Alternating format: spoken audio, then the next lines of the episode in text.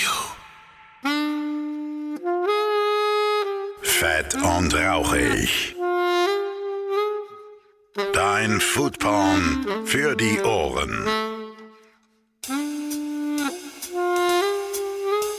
Und damit einen wunderschönen guten Tag und herzlich willkommen zu einer neuen Ausgabe von Fett und Rauchig, eurem Podcast für Essen, Trinken, Genuss und allem, was so mit der Gastro zu tun hat. Ich bin immer noch Phil Klausen und mein heutiger Gast ist Josef Wey. Josef Wey, für diejenigen, die ihn noch nicht kennen, der ist Metzgermeister, aber er ist nicht nur Metzgermeister, er ist auch noch Fleischsommelier und er ist nicht nur Metzgermeister und Fleischsommelier, er ist auch noch Wurstsommelier. Und er ist auch nicht Metzgermeister, Fleischermeister, Wurstsommelier, sondern er ist auch noch Schinkensommelier. Und er ist auch nicht nur Metzgermeister, Fleischsommelier, Wurstsommelier, Schinkensommelier, sondern auch noch zertifizierter Grillmeister. Und das ist eine spannende Kombination und eine, die sich vor allem sehr gut ergänzt. Und somit ist er eine sehr interessante Person, mit der ich mich dringend unterhalten musste. Und das haben wir getan und es war ein sehr schönes Gespräch. Wir haben natürlich so ein bisschen äh, über den Metzgermeister oder überhaupt den Metzgerberuf heutzutage gesprochen, ne, wie es dem Beruf so geht. Ne, der Beruf genauso wie der Bäcker vor einigen Folgen. Das ist ja alles so ein bisschen im Sterben, aber es gibt natürlich da auch neue und tolle, spannende Leute, die da versuchen, das Handwerk weiterhin äh, hochzuhalten und da auch neue Wege gehen.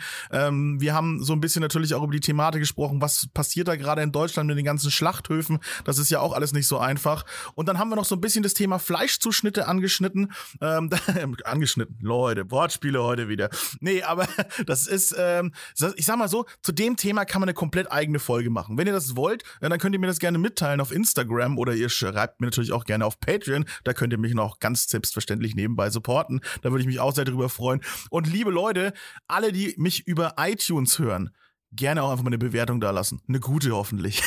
ihr hört mich ja gerne. Wenn ihr mich nicht gerne hörtet, dann frage ich mich, was ihr wollt. Aber ansonsten äh, lasst gerne Bewertung da. Das hilft mir immer ganz gut, so ein bisschen im Ranking nach oben zu kommen. Jedes Mal, wenn es eine neue Bewertung gibt, dann immer so, äh, auf einmal ist man oben in den Charts und weiß gar nicht warum. So, aber das hilft mir sehr. Gut, ich könnte mir auch in allen anderen übrigens äh, bewerten, allen anderen Podcasts-App. Ich weiß gar nicht, was da so alles gibt. Ich habe mittlerweile drei Stück auf dem Handy. Naja, ah, vielleicht habe ich bald noch eine App mehr. Wer weiß das schon. So. Ähm, gut, ähm, zurück zum Podcast, zurück zu dem fantastischen Gespräch, das ich mit Josef Wey geführt habe. Ähm, wir haben natürlich auch so darüber gesprochen, wie, wie war es denn überhaupt, Grillmeister zu werden. Ne? Er war da mit seinem Team vor Ort und die haben da diese Veranstaltung, diese Masterclass gerockt und haben da den ersten Platz gemacht. Was haben sie da gekocht, was haben sie da gemacht, was äh, wurde da beigebracht, wer war da alles dabei? Und äh, natürlich auch die Frage, was macht man alles so in diesen ganzen Sommelier-Kursen? Dieser Podcast hier ist schon wirklich so der, der Sommelier-Podcast. Es ist gar kein, äh, kein Gastro-Podcast mehr, es ist ein Sommelier-Podcast, habe ich das Gefühl. Ich finde jeden Sommelier, den es da draußen gibt und lade ihn ein. Finde ich aber auch spannend. Sind ja in dem Sinne auch einfach nur Experten auf ihrem Gebiet und das ist ja immer das Beste, wenn man Leute zu Wort kommen lässt, die sich auskennen und äh, dann gibt es noch einen Typen, der sehr, sehr neugierig ist und gerne zuhört und das bin ich. So, und jetzt geht's los äh, mit dem Podcast. Ich wünsche euch ganz viel Spaß. Hoffe, wir hören uns dieses Jahr nochmal. Ich verspreche da jetzt auch mal nichts. Aber vielleicht arbeite ich gerade an so einer kleinen Weihnachtsfolge für euch. Aber nagelt mich nicht fest, wie immer. Ne? Ich äh, will nur euer Bestes und äh, bleibt gesund. Äh, vielleicht hören wir uns dieses Jahr nochmal. Ansonsten frohe Weihnachten, einen guten Rutsch in dieses hoffentlich bessere Jahr 2021. Und jetzt viel Spaß mit dem Podcast. Los geht's. Und da bin ich auch schon mitten in Schwabach und vor mir sitzt Josef Wey. So wird's ausgesprochen, ne? Ja. Wunderschönen guten Tag. Hallo. Hi. Äh, stell dich doch bitte erstmal äh, den Leuten vor, ja, damit die Leute auch wissen, wen ich da genau vor dem Mikrofon habe. okay. Ähm, also mein Name ist Josef Wey, ich bin männlich. ja, das, vor, das hört man, genau. Äh, 43 Jahre, verheiratet, drei Kinder. Und klopft gerne auf den Tisch. Und klopft gerne auf den Tisch. Das stimmt. Kein Problem. Selbstständiger Metzgermeister mhm. mit drei Filialen, drei Verkaufsstellen. Fleischsommelier, Schinkensommelier mhm. und äh, Grillmaster. Genau, und deswegen bin ich auch ein bisschen aufmerksam geworden. Schönen großen Bericht in der Zeitung gelesen über, über dich zum Thema Grillmeister. Ja? Also ist da eine, eine, eine Leidenschaft auf jeden Fall vorhanden für äh, ja, gegrilltes Fleisch und dann ist auch noch der Metzgermeister im Background mit drin. Das ist ja eigentlich fantastisch. Da geht ja alles ineinander über. Also der Anfang ist natürlich erst einmal gelegt mit, mit Metzgermeister. Das war mhm. mal die, die Grundstruktur. Und dann wurde ähm, eben der Fleischsommelier angeboten mhm. den man wahrgenommen wird. Da reißt man dann auch das Grillen mit an, aber natürlich nicht so in der Tiefe, wie man es jetzt beim Grillmaster gemacht haben. Ich habe ja mittlerweile schon einige Sommeliers hier im Podcast gehabt. Ne, mittlerweile gibt es ja gefühlt für alles ein Sommelier. Äh, jetzt haben wir ein Fleisch-, Wurst- und Schinken-Sommelier. Also das ist dann im Endeffekt ein, ein, Fortbildungskurs oder wie kann man sich das vorstellen? Ja, also alle die, die Kurse, die ich gemacht habe oder belegt habe oder die Sommeliers, die ich gemacht habe, sind immer Vollzeitkurse, die über zwei Wochen gehen und dann ja von 8 Uhr bis nachts um mhm. Netzwerken gehört natürlich auch dazu, deswegen die nachts. Ja, äh, okay. die, da werden alle, alle äh, interessanten Geschichten werden an der Bar besprochen, ja. So schaut's aus. Auch da. Auch da, ja. Nee, cool. Aber äh, das heißt, äh, natürlich, in einem Sommelier stellt man sich natürlich immer erstmal den Weinsommelier vor, aber du stehst jetzt nicht äh, den halben Tag da und verkostest äh, feinsten Aufschnitt, ja, sondern es geht darum, einfach Grundwissen zu sammeln, oder? Oder halt Fachwissen sozusagen. Grundwissen und Fachwissen zu sammeln und letztendlich auch über den Tellerrand drüber zu schauen. Also zu gucken, was passiert nicht nur in Deutschland, sondern Europa und weltweit. Mhm. Und, und, und was ist jetzt dann da? Ah, okay, Europa und weltweit, wahrscheinlich ist es das. Ich wollte gerade sagen, was ist nämlich dann da noch mehr drin, als nicht eh schon eigentlich im Metzgermeister drin sein müsste? Ja? Naja, der ursprüngliche Metzgermeister oder der, der Metzgermeister, der deutsche Metzgermeister ist sehr gut ausgebildet, aber halt spezifisch rein auf Deutschland. Und wir in mhm. Deutschland sind halt aus der Geschichte her ein, ein Bratenland, sagt man mal. Mhm, ja. ähm, schon, es hat auch diverseste Grill, also grillt, gegrillt wurde schon immer, aber man hat sich halt immer einfach nur versteift auf Hüfte, Roastbeef. Stichwort Filetgesellschaft. Filet, genau, ja. Das waren so die Standards, die es gegeben hat und ähm, da hat man jetzt einfach versucht, äh, über den Tellerrand eben drüber zu schauen, zu gucken, was passiert da eigentlich weltweit mhm. oder europaweit erstmal, können wir auch mal hernehmen. Was für Zuschnitte gibt es da? Wie sind die Zubereitungsformen? Äh, man guckt natürlich auch nach Amerika, Südamerika die sind ja da auch sehr stark mit ihrem Barbecue und dann äh, Asado, was alles mhm. gibt. Und ähm, die haben andere Fleischzuschnitte. Im Prinzip schaut ja die Kuh oder das Schwein weltweit gleich aus. Erstmal, ja. Nur die Zerlegemethoden und äh, die Zubereitungsarten und die einzelnen Muskelstücke, für was man es hernehmen kann, ist halt äh, länderspezifisch einfach anders. Mhm, und je nach natürlich dann Zubereitungsart und Tradition, was es dann in den Ländern gibt, aber dann kann man natürlich das ja für hier übernehmen, warum auch nicht. Also ich habe das, äh, ich habe das auf der Homepage gesehen, da habt ihr auch so einen schönen kleinen Ausschnitt von verschiedenen äh, ja neuen Zuschnitten, ja. wie ihr es genannt habt, was natürlich für uns neu ist, ne, für, ja. den normalen deutschen Verbraucher. Äh, und dann vom Schwein und vom Rind habe ich gesehen, aber da waren schon spannende Sachen dabei. Ein paar Sachen kannte ich, das Orglé kannte ich, aber das ist mhm. natürlich auch noch nicht so bekannt. Nierenzapfen, ja. Der Nierenzapfen, genau. Äh, hier dieses Flat Iron und das Skirt habe ich mir aufgeschrieben, das habe ich, also das Flat Iron habe ich schon mal gehört. Skirt sagt mir gar nichts. Kommt aus dem Bauchlappen. Ja, okay, okay. Also es sind im Ende, wie gesagt, also prinzipiell ist es so, dass die Kuh oder das Schwein oder das Lamm äh, weltweit gleich ausschauen. Mhm. Und äh, wir in Deutschland halt äh, hauptsächlich versucht haben, immer die Bratenstücke rauszuschneiden. Natürlich die Edelteile, Roastbeef, Hüfte, Filet, mhm. äh, die sind schon zum Grillen gegangen, aber die anderen Sachen sind entweder dann äh, zur Wurstherstellung verwendet mhm. worden oder Hackfleisch. Mhm, ja. Und ähm, das ist natürlich jetzt auch rein vom Wirtschaftlichen äh, super interessant zu sagen. Man nimmt jetzt diese Teile, die wo jetzt, ich sage jetzt einmal, etwas günstiger sind oder im, im Hackfleischladen. Hackfleisch ist natürlich vom, ich sage jetzt einmal vom Verkaufen her nicht so teuer, wie wenn ich jetzt ein Bratenstück nehme oder wenn ich ähm, äh, Stegfleisch nehme, also was zum Grillen her. Mhm. Ähm, und natürlich, da hat sich keiner Gedanken drüber gemacht in Deutschland. Diese Teile sind aber auf dem Grill halt super. Okay. Also die haben eine andere Textur, die, die, die schmecken anders, ähm, die haben auch andere Zubereitungsarten und es ist halt nicht alles äh, nur Filet. Also ich bin nicht der Filet-Esser, früher war es halt schon immer Filet, aber jetzt mittlerweile muss ich als, sagen... Als Metzger kennst du ja auch die coolen Stücke und weißt ja, was man damit machen kann. genau. Und ähm, man tut sich natürlich prinzipiell als Metzger dann auch einfacher, wenn jemand dann mal sagt, wir können jetzt einmal Flank rausschneiden, ähm, die Begriffe sind anders. Mhm. Ja, also man muss natürlich mit den internationalen Fleischzuschnittbegriffen klarkommen und muss dann auch wissen, wo, wo sind diese äh, Muskelstränge im Tier. Und Oystersteak äh, und, so, und solche Geschichten. Aber da gibt es ja nur eins. Das lasse ich immer wieder gern droppen, damit ich äh, eloquent wirke. Sehr gut. aber gut eingelesen, gut aufgepasst. Ja. ja. Ähm, letztendlich aber ist es so, dass das halt ein unheimlich interessantes Thema ist. Und jetzt, äh, das wurde eben im Fleischsommelier mit angeschnitten. Also mhm. das Thema Grillen, natürlich die ganzen Zuschnitte, die internationalen Steakcuts an sich wie man sie gewinnen kann, wie man sie dann auch noch ausreifen kann. Äh, Reifearten, für mich ist natürlich selbstverständlich, ja, ja, ja Fleischreifung vom Wet Aging über Dry Aged. Gibt ja auch Butter Aged, es gibt Mineralwasser Aged, also es gibt, ja alles, es gibt alles Mögliche.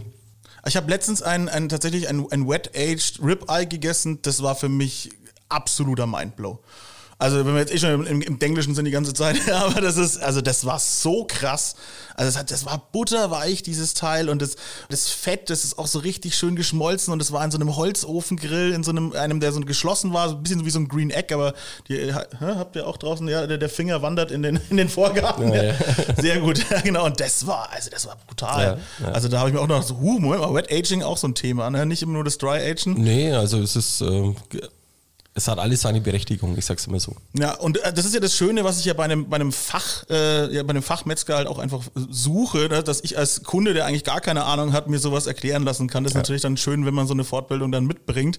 Äh, aber es nehmen die Kunden auch hoffentlich an, oder? Also es nehmen die Kunden ähm, sehr stark an und die sind auch dankbar drüber. Deswegen, ich sage immer zu meinen Damen und zu meinen meine Jungs im Verkauf, wenn ich mich beim Aldi oder etc. Mhm. BB irgendwo in vor SB-Regal stelle, also da habe ich zwar schöne Bilder, aber im Endeffekt weiß ich eigentlich nicht, was ist die Geschichte dahinter, was ist zum anderen natürlich auch der Geschmack dahinter, weil probieren können sie ja nicht, können wir leider im Moment auch nicht durch diese Corona-Geschichte, wo wir haben, mhm. aber ansonsten ist eigentlich bei uns immer die ähm, oder die Ansage, probiert, wir lassen die Kunden probieren, mhm. um einfach da äh, anderes Denken reinzubringen, einmal was anderes zu probieren, zu testen und sich einfach selber Geschmacksbild äh, zu machen, bevor man es eigentlich dann kauft. Ja, wie ist es eigentlich, ne, wenn ich jetzt schon mal einen Fachmann da sitzen habe, wie ist es denn mit der, mit der Qualitätskontrolle für mich als, als Endverbraucher? Woran kann ich denn erkennen, äh, dass das gut läuft? Ne, so Begriffe wie, ne, ich, ich, ich habe mein eigenes Fleisch aus der eigenen Haltung und so.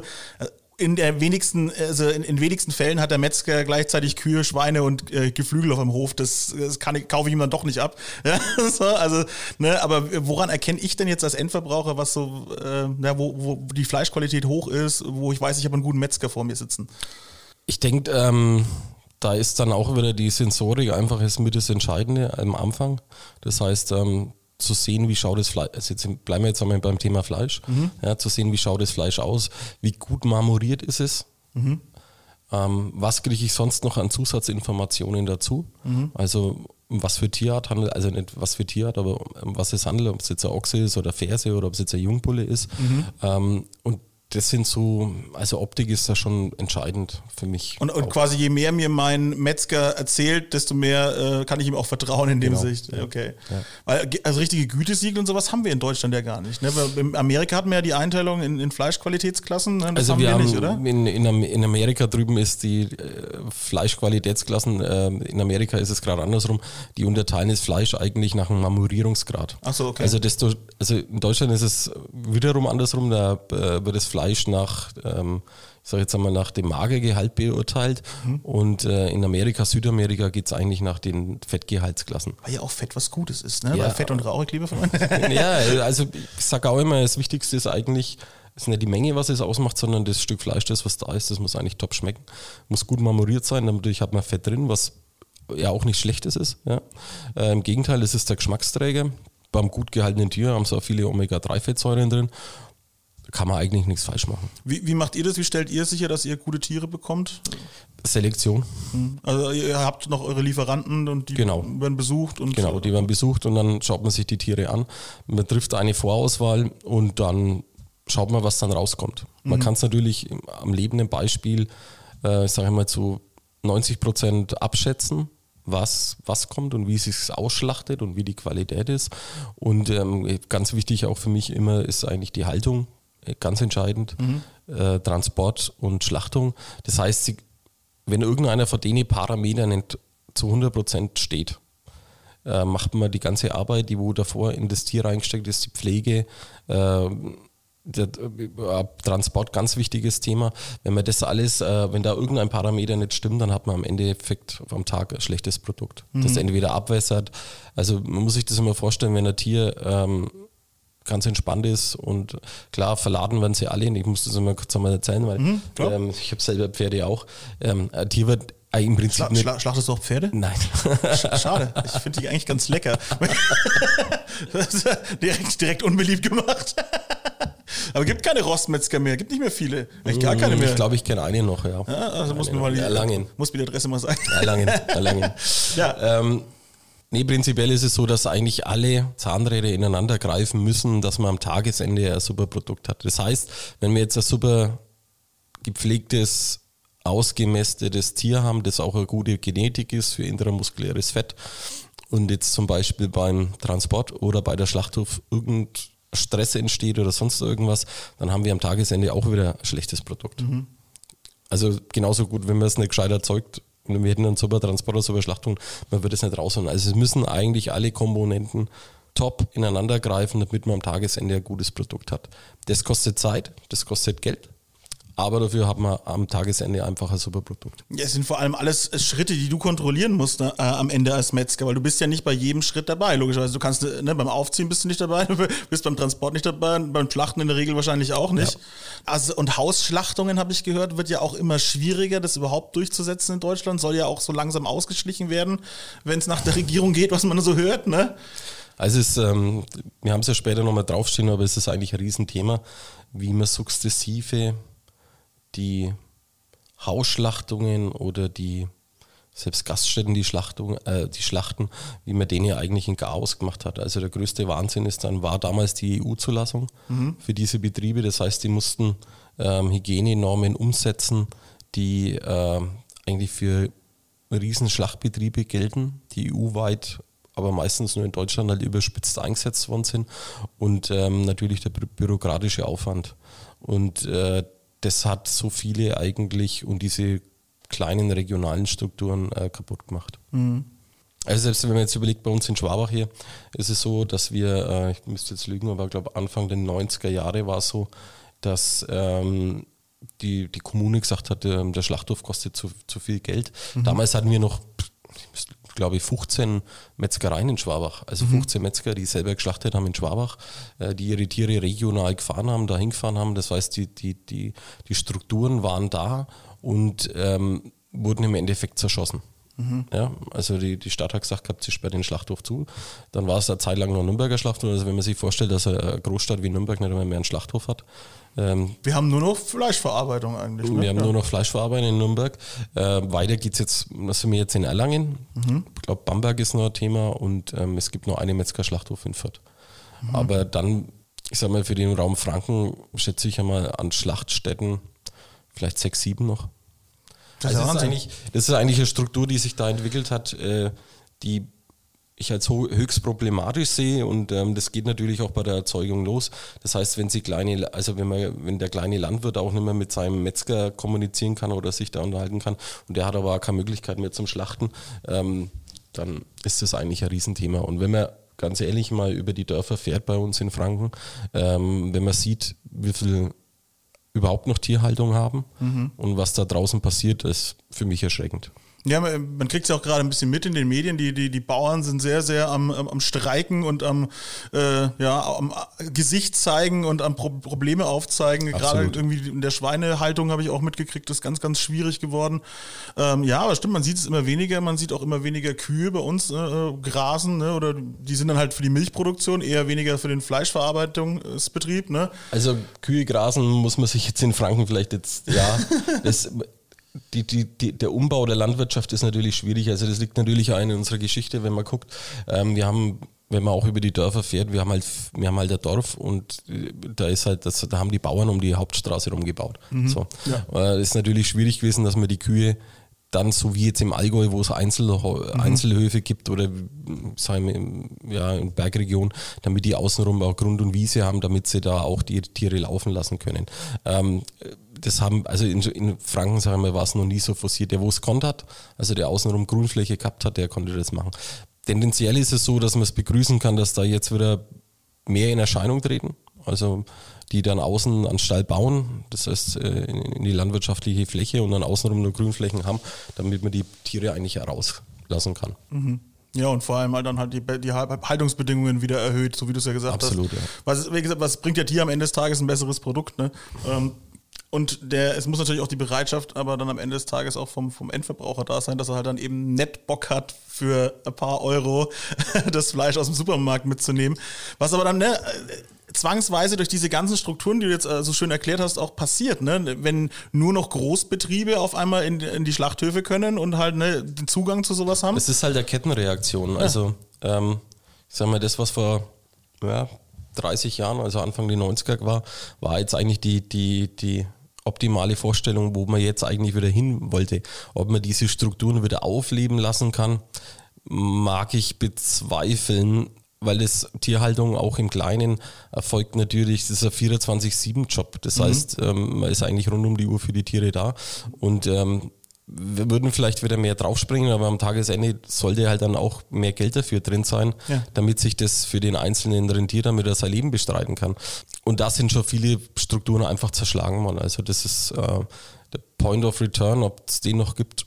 Ich, ja. bin, ich bin skeptisch. Ähm, ich finde es super. Also Österreich habe ich gelesen, ähm, gehen da massiv rein und unterstützen das wieder, nehmen da auch Geld in die Hand, damit eben, weil selbst da, also Österreich, wer Urlaub macht, muss man mal gucken, was es überhaupt noch Metzgereien gibt, mhm. äh, bis zu die wo, wo schlachten. Ähm, und die haben aber scheinbar äh, erkannt, dass das äh, kein Weg ist, ja, weil die Logik aus der ganzen Geschichte ist natürlich, ähm, die kleinen Strukturen werden zerschlagen, es gibt immer nur noch größere und die größeren werden dann auch wieder von den ganz großen geschluckt. Ja. Und am Tagesende haben wir halt dann ähm, Zustände wie keine Ahnung, ich sage immer im Norden der Republik, ja, da sind die, das sind solche Strukturen.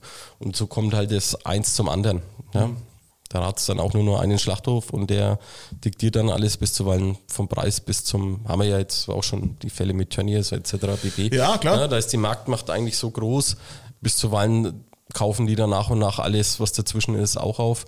Ähm, und das ist für mich eine Entwicklung, die ist grausam. Ja, und somit stirbt ja auch äh, eben der Beruf des Metzgers. Der ist ja auch zeitweise schon gestorben. Man muss ja nochmal unterscheiden, was ist ein Metzger und was ist ein Fleischer. Klar, das ist oft nochmal äh, ein, ein, ja, ein, ein, regionaler Begriff. Ne? Ich gehe zum Fleischer, ne? so, das gibt's auch noch. Aber eigentlich ist der Fleischer ja bei uns nur noch der, der Fleisch verarbeitet. Der Metzger ist ja eigentlich eher was ganzheitliches, ne? der so sich komplett allumfassend auskennt. Und der Fleischer ist ja nur noch der, der einfach nur Fleisch zerteilt. Genau. Das, was er halt kriegt. Ne? Ja. Und das ist ja auch, ne, die Entwicklung geht ja dann eigentlich eher dahin. Das heißt, viele, äh, wenn es dann um Beruf und Ausbildung geht, lernen dann eigentlich nur noch den Fleischer und wissen schon gar nicht mehr so richtig, wie es ist, ein Metzger zu sein. Ja. Ja. Und das ist wirklich schade, weil ihr, können wir jetzt ja dann gleich in das Thema weitergehen. Ihr habt ja auch wahnsinnig Probleme in eurer Zunft. Ne? Also es kommt ja nichts nach eigentlich. Ne? Kaum einer will es noch lernen. Ist Stand jetzt wohl so, wobei es sich, ich glaube, ja noch drehen wird wieder da bin ich eigentlich ganz guter Hoffnung, weil die, wo jetzt da sind und die, wo gut sind, mhm. für die ist das eigentlich eine super Geschichte. Okay. Ja, weil es einfach so wenige gibt. Achso, stimmt, man hat konkurrenzfrei. Ja, äh, ist jetzt nur im Verkauf so, aber das ist eigentlich eine Riesenchance, weil die, das Gute ist, sag jetzt einmal, einen regionalen Metzger oder ein, ja, der ist halt flexibel, der kann sich schnell drehen, der kann auch mal sagen, Mensch, jetzt, ähm, der kann auf den Markt reagieren. Mhm. Ich sag's mal so. Ja. Aber man muss halt fit sein. Also Grundvoraussetzung also fit bedeutet jetzt für mich Kopf und Geist. Auch Ganz körperlich, wichtig, das ist ja super anstrengend. Ganz, ne? Ja. Ja, liebe ja, Freunde draußen, habt ihr schon mal ein ja. halbes Schwein durch die Gegend getragen? Das ja. ist schwer. Ich, stimmt, halbe Schweine ist, halbe Schweine ist schwer, aber das ist, ähm, wenn ich sehe, was die Leute im Fitnessstudio packen, ja. um wir dann Ausgleich zu haben. Naja, ich denke, das ist halt wie jeder Handwerksberuf, man muss halt, man bringt halt seine Leistung. Das ja. Genau, aber gut, also wenn, wenn da jemand da draußen noch Bock hat, wenn er sich, jetzt ist die Gelegenheit günstig, ne? Vor kurzem war es noch der Bäcker, den ihr äh, machen könnt, macht den Metzger auch noch. Ja. Und kommt wieder in die alten Berufe zurück. Wie man, so, wie man so schön sagt, fressen und psuffen wird immer. Ja, siehst du mal, ne? Das grüßen sicher. Und es ist auch scheiße im Büro, ihr dürft ja gar nicht mehr rein, ihr müsst ja nur noch im Home ver vergammeln, ne? Jetzt in so eine schöne Fleischerei ja. reingehen. Ja. Jetzt wird's, jetzt wird's richtig gut. Werbung. Und auch heute ist mein Supporter wieder Uso12. Und wusstet ihr eigentlich, dass Uso fantastisch nach gegrilltem Essen schmeckt? Ne? Also nach fettigem und rauchigem Essen? Na, ihr versteht. Äh, vielleicht habt ihr ja draußen im Schnee gegrillt. Ne? Soll heutzutage ja ganz trendy sein. Und dann gibt's nach dem Essen einen leckeren Uso 12. Der wärmt euch dann von innen. Und wenn es ein bisschen weniger wärmen soll, dann probiert auch den milden, süßen Likör 12 Gold aus dem Hause Uso 12. Der schmeckt mir persönlich sogar noch ein bisschen besser. Also Uso 12, danke für den Support. Hashtag für meine Freunde das Beste. Und jetzt geht's weiter mit dem Podcast. Ja, gut, ähm, dann aber jetzt wieder zurück. Jetzt haben wir einen großen Bogen geschlagen, aber es war auch wichtig, zurück zu deinen ganzen verschiedenen Titeln. Denn da haben wir ja eigentlich äh, reingestartet, nämlich der, du bist ja einer von 18 äh, Grillmeistern weltweit. Also du bist ja der erste Deutschland, soweit ich das jetzt äh, gelesen habe. Also soweit gelesen, ähm, ich bin einer von 18 weltweit.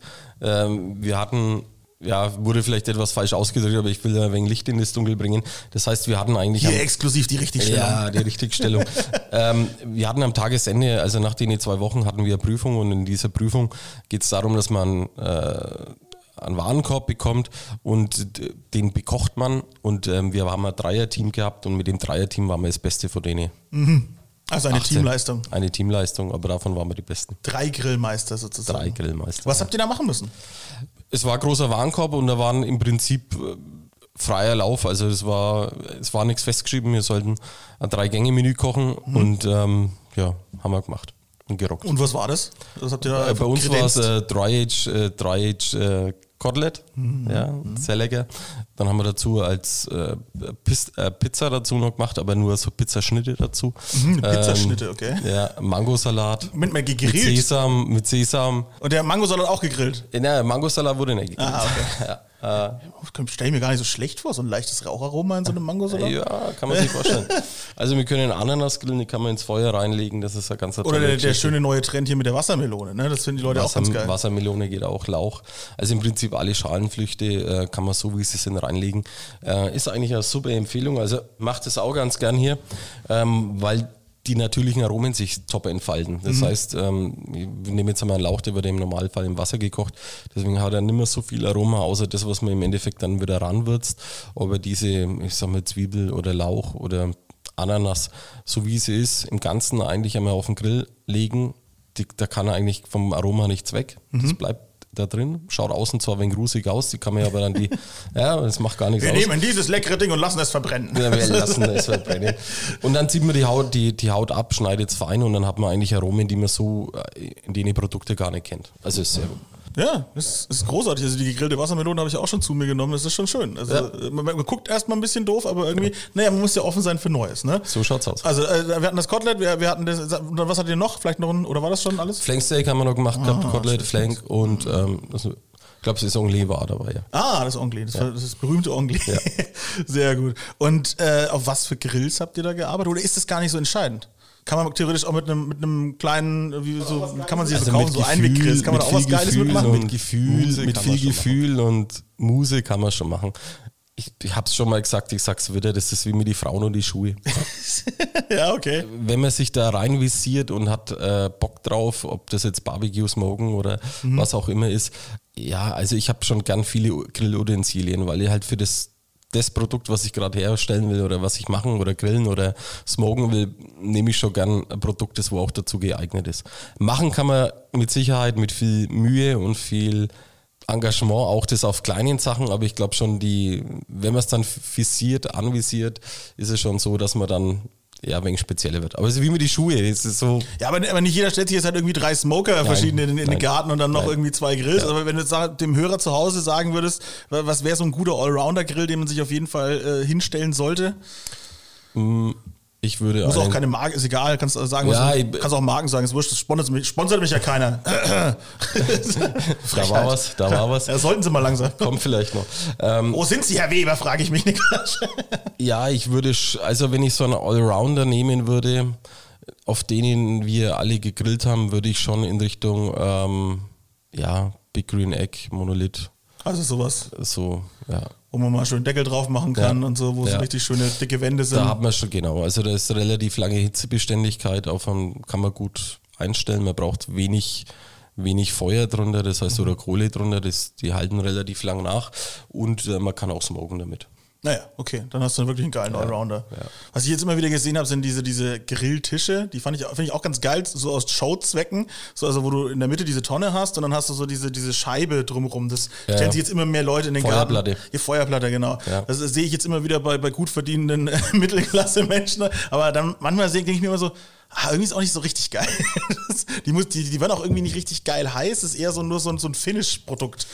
Ja, also ja, haben wir auch begrillt, haben wir auch gegrillt. Ähm, hat natürlich was mit Atmosphäre, also da, da spielt ja vieles mit ein. Also Ja, das- Entertainment mega. Entertainment ja. ist, genau. Storytelling, Entertainment ist natürlich da schon vorrangig. Ja, Oder wenn du halt so stinkreich bist und so eine richtig schöne Dachterrasse hast, dann sieht's ganz geil aus. genau. Ach gut, aber für den Normalgebrauch, nun ja. Also ich hatte mal eine, die habe ich jetzt auf Zeiten gestellt. Aha, ihr hört's vom Grillmeister höchstpersönlich. Kauft euch was Anständiges. Ja, genau. Nee, und ähm, äh, ihr habt dann äh, eine vor einer Jury, es war mehr ein Wettbewerb, aber es, du bist doch eigentlich offiziell bist du trotzdem zertifizierter Grillmeister Genau, der also- Masterclass. Ja? Ja, genau. Ähm, die Idee ist eigentlich da unten entstanden, also die Initiatoren für den, für, also zumindest bei uns die Anfangsinitiatoren, ist die Fleischerschule in Augsburg. Also wir haben in, in Bayern zwei Fleischerschulen. Das eine ist in Landshut, da kann man seinen Metzgermeister machen und seinen Betriebswirt, whatever.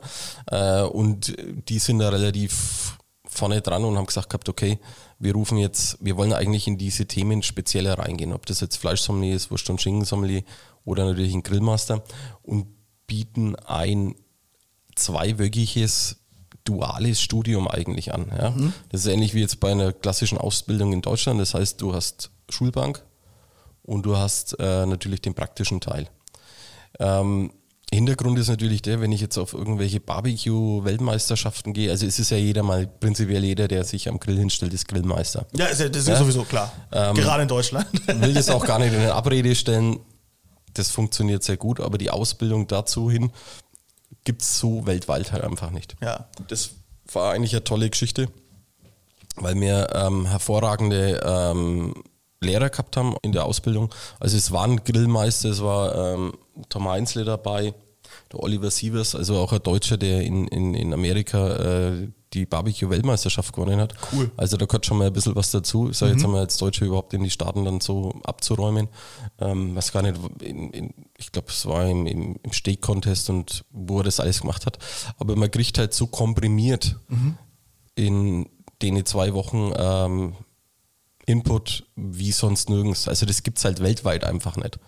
Das ist eigentlich das Entscheidende. Jeder, der auf Barbecue-Weltmeisterschaften oder auf, auf Wettbewerben teilnimmt, kann sich ja einschreiben, braucht keine Vorqualifizierung und legt dann los. Und diese Jungs sind wirklich super, aber es hat halt keiner so fundierte Ausbildung, die auch so breit gefächert ist, wie man das in, der, in, die, in dieser Zeit in Augsburg einfach mitbekommt.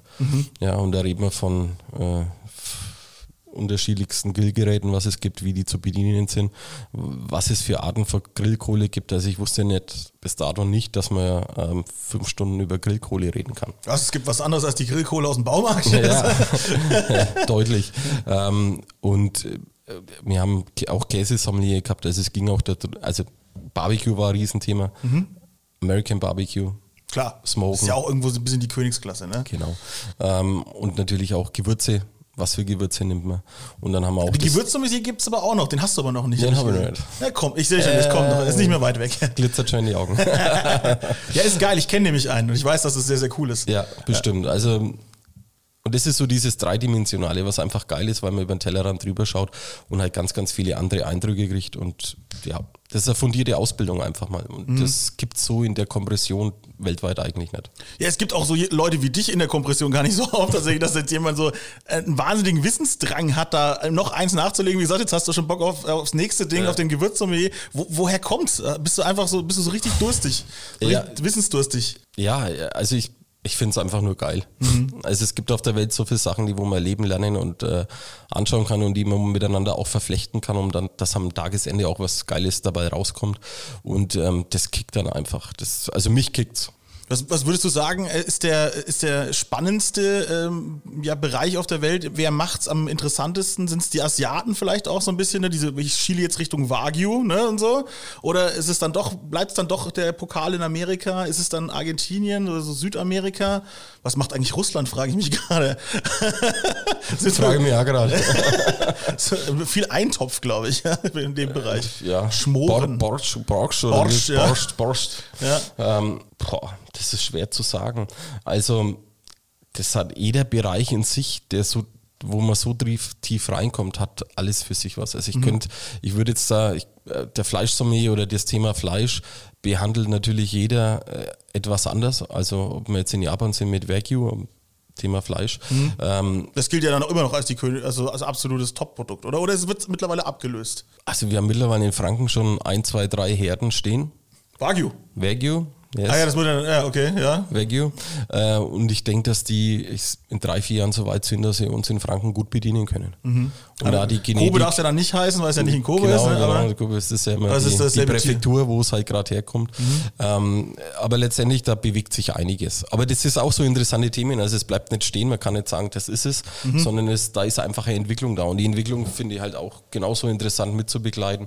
Bis zuweilen äh, ist auch so, dass wir dann äh, Wagyu ausschlachten, also haben wir auch gehabt, fränkisches Wagyu, war brutal überzeugt. Also ich fand es fast nur besser als wie das Japanische. Japanisch muss man auch fairerweise sagen, wenn sie ja mal, also da isst man ja dann auch nicht viel. Ne? Da reden wir Nee, von nee, 50, 50, 30, 40 Gramm. Also Ja, Ähm, und das ist dann eher so. Ja, wieder eine andere Esskultur, Ja, logischerweise. absolut, absolut. Klar, aber das hier in Franken, da musst du schon so, so ein 500 Gramm Steak auf den Teller legen, dass sich einer überhaupt dafür interessiert. Genau, ja, ja. ja, Konsum, da da sind wir, sind wir gut drin. Wobei meine Ansage ist immer an die Kunden, ähm, äh, die wo anfangen, anfangen mit, äh, mit Dry Age oder mit den hochwertigen Produkten, wirklich zu sagen, wenn man sowas ausprobieren will, ich weiß nicht, ob man jetzt unbedingt 400, 500 Gramm vom Porterhouse-Steak allein essen muss. Also für mich ist, und der Preis spielt natürlich dann trotzdem, also letztendlich dann doch eine Rolle, weil wenn ich fünf Gäste habe und hau da mal jeden so 500 Gramm Ding rein, dann habe ich halt immer ganz schnell meine 3, 4, 500 Euro auch. Ja, logisch. Ähm, da ist es oft einmal sinniger und vielleicht ist es dem einen oder anderen auch zu viel zu sagen, ich brauche jetzt von dem Aroma Dry Age 500 Gramm im, beim Essen, Mhm. sondern wirklich jetzt so gehen, ähm, vielleicht einmal mit Bratwürstchen anfangen oder dann halt ein wenig die Segredo oder Cuscino herzunehmen vom Schwein, die, die, die Teilstücke, die schön anzubraten, tranchieren und am Tagesende oder am, an, an dem Grillabendende oder an dem äh, macht man dann als High-End-Stück dann halt immer so Porterhaussteak und das schneidet man schön auf und gibt jedem zwei, drei Scheiben. Ich glaube, da hat jemand mehr davon, als wie wenn er so einen Prügel auf den Tisch kriegt. Ist natürlich geil, ist so eine Männergeschichte, finde ich auch gut. Ich verkaufe es natürlich auch gern. Mhm. Ja. Aber Für jeden mindestens ein Tomahawk. äh, ja. ein Tomahawk, genau. ähm, aber so der Anreiz wäre wirklich zu sagen, ähm, lieber dann ein paar mehr Cuts nehmen, die auch sicher nicht ganz so teuer sind.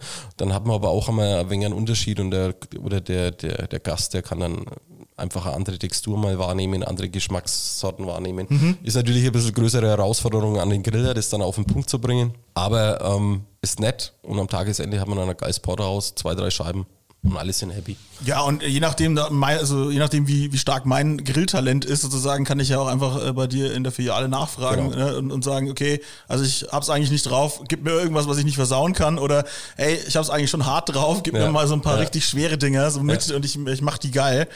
Also das Schöne. Ja, das, wie gesagt, immer zum, immer zum Fachhändler gehen, liebe Freunde. Das betone ich ja jedes Mal, jede Folge, aber das ist sehr, sehr wichtig. Und jetzt beim Fleisch sowieso.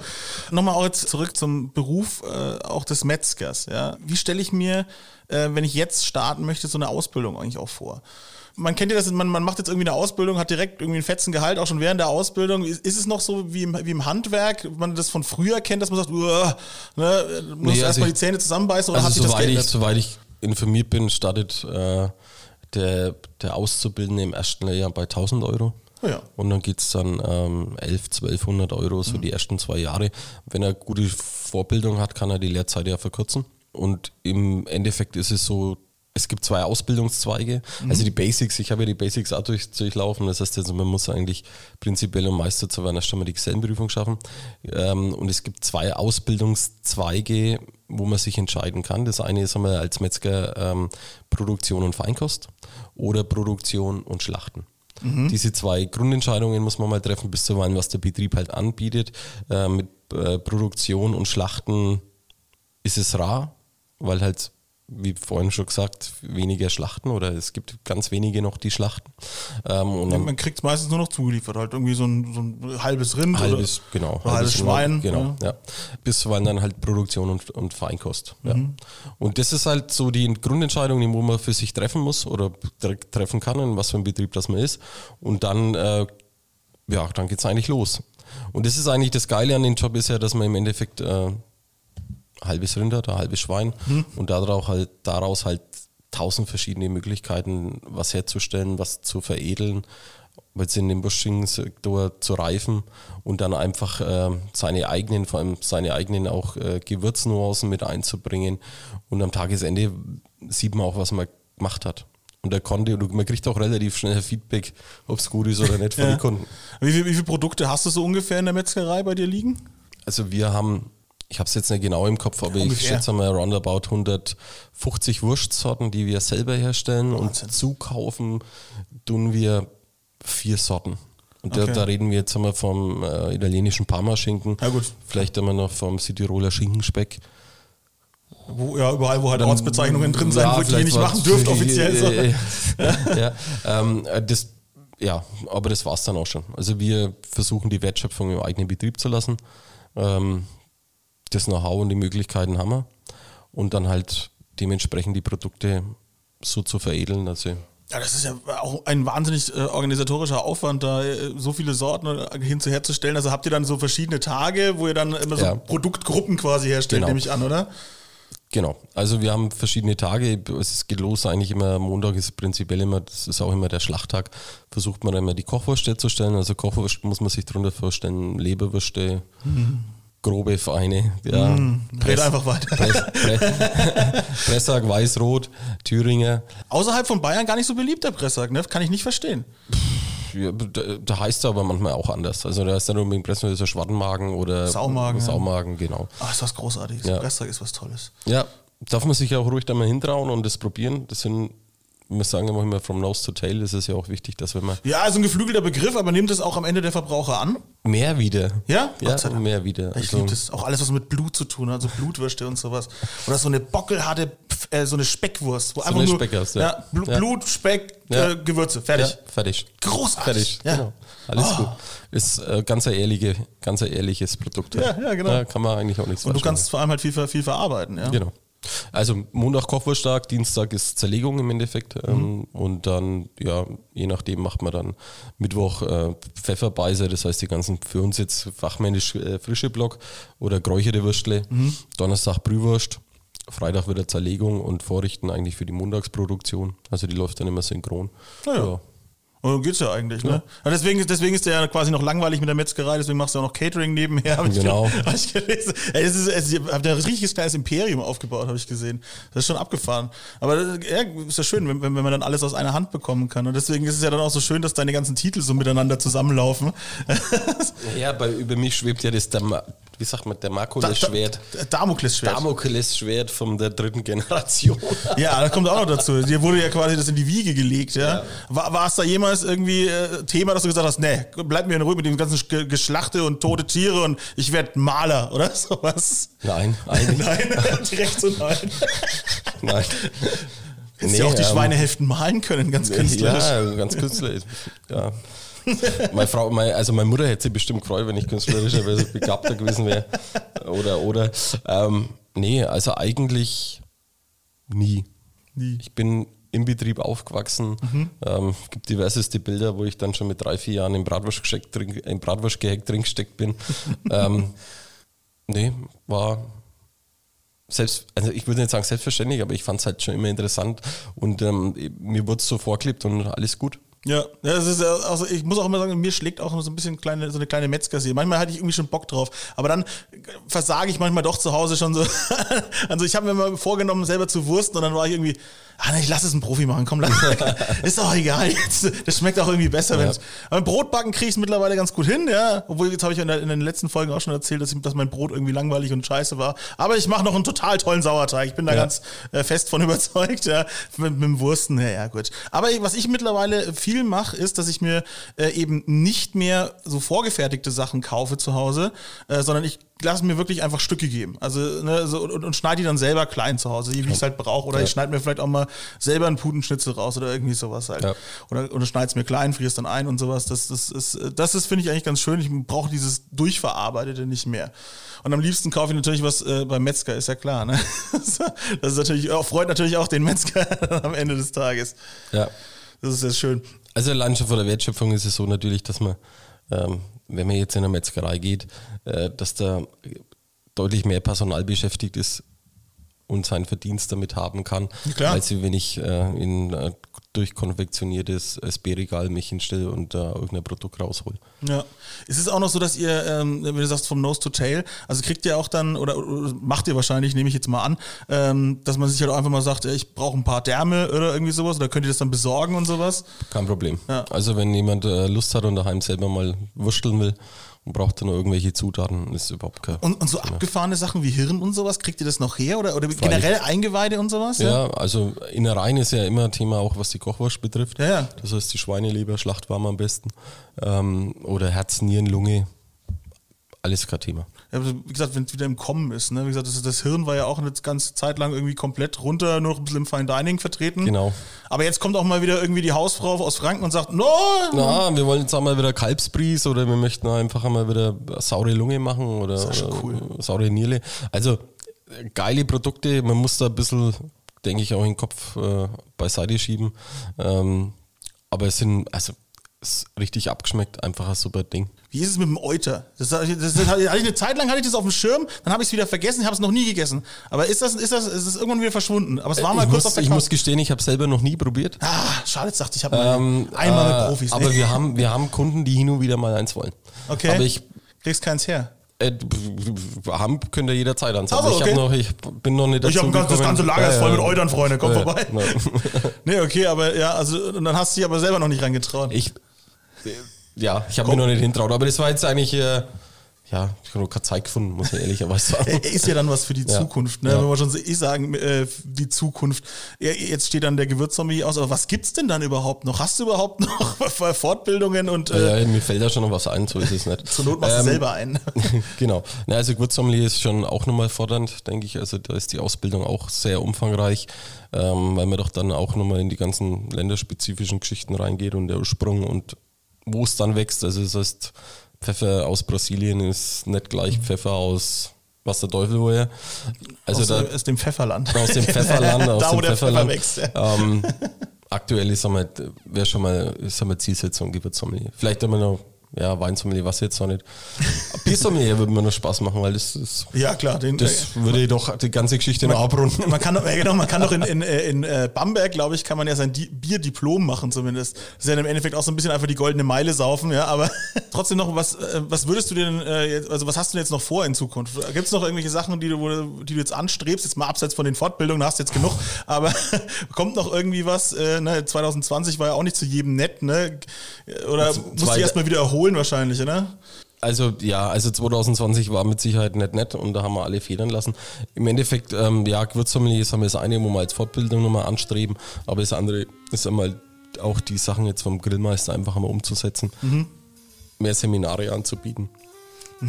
Einfach da mal den Kunden damit vertraut zu machen und zu gucken, wo wir dann auch wieder neue Cuts oder neue, neue Geschichten weiterbringen.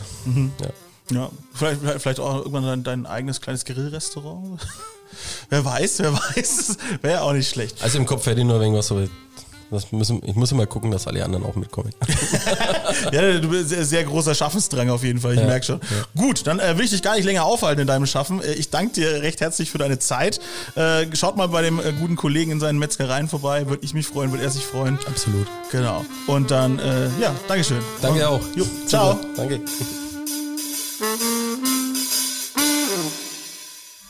Alle Podcasts jetzt auf podyou.de, deine neue Podcast-Plattform. Podyou.